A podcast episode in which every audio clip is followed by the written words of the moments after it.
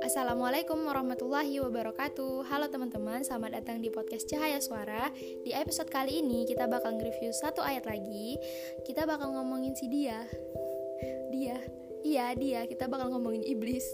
Nah, kita bakal nge-review satu ayat yaitu Quran Surah Al-Hijj ayat 36 A'udzubillahi minasyaitonirrajim. Bismillahirrahmanirrahim.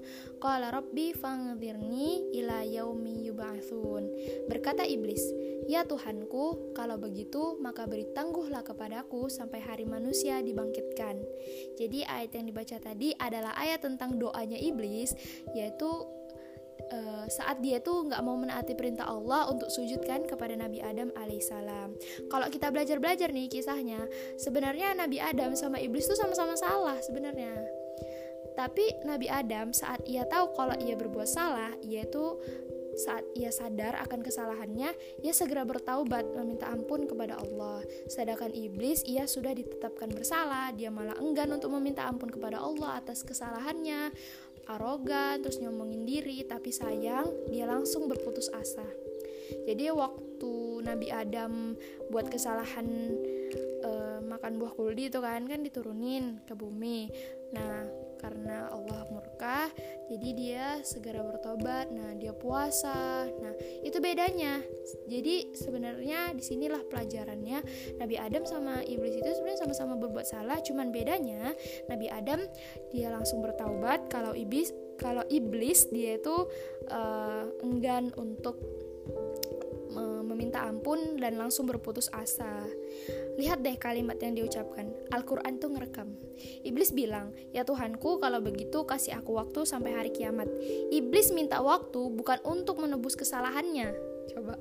Bukan untuk memperbaiki diri tapi karena dia itu sudah difonis bersalah maka ia gunakan waktu itu untuk bikin kesalahan sekalian. Ah udah terlanjur basah sekalian aja lah nyebur. Toh nanti bakal masuk neraka juga sekalian aja bikin dosa yang banyak. Begitulah kira-kira mindsetnya. Maka inilah bisikan yang diajarkan iblis kepada para pengikutnya untuk membisikkan manusia. Saat manusia itu sudah terjatuh dalam maksiat maka bisikannya udah kamu gak bakal diampuni sekalian aja bikin dosa nanti juga ujung-ujungnya neraka mending menikmati ria mumpung masih ada waktu untuk menikmati dunia hmm. ada yang pernah kena bisikan kayak gitu gak? Maka kita sebagai pewaris Nabi Adam alaihissalam, anak cucu Adam, sebesar apa pun dosa kita ke Allah, jangan pernah putus asa dengan rahmat Allah. Seburuk apa pun diri kita, taubat aja, minta ampun ke Allah, pasti Allah buka pintu kasih sayangnya. Lalu kalau kita baca kelanjutan ayat ini kan di qala fa innaka minal. Allah berfirman, kalau begitu maka sesungguhnya kamu termasuk orang-orang yang diberi tangguh. Sadar nggak? Di ayat ke-36 tadi yang awalnya dibaca, itu permintaan iblis kepada Allah untuk ditangguhkan hukumannya iblis minta ke Allah, iblis doa ke Allah, dan di ayat selanjutnya, di ayat ke-37, fa innaka minal. Kabulin doanya iblis, coba. Dikabulin, coy. Arabiknya pakai fa, bukan wa atau thumma. Wa itu e, kalau menunjukkan jeda. Jadi kalau thumma itu jedanya lama, kalau fa itu langsung. Bayangin iblis doa, Allah langsung kabulin, coba Gak pakai lama langsung Allah kabulin doanya iblis. Lalu apakah kita sekejam iblis? Kita selaknat iblis?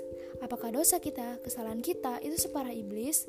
Kalau doa iblis saja dikabul, dikabulkan oleh Allah, masa sih doa kita enggak? Maka jangan sekali-kali kita merasa kalau doa kita tuh enggak didengar oleh Allah atau sampai berprasangka kalau doa kita tuh enggak bakal dikabulin sama Allah. Jangan ya. Mari kita berdoa kepadanya dengan penuh prasangka baik. Mungkin segitu dulu review ayat kali ini. Semoga teman-teman bisa dapetin insight insight berharga dari kisahnya uh, iblis ini ya. Wassalamualaikum warahmatullahi wabarakatuh.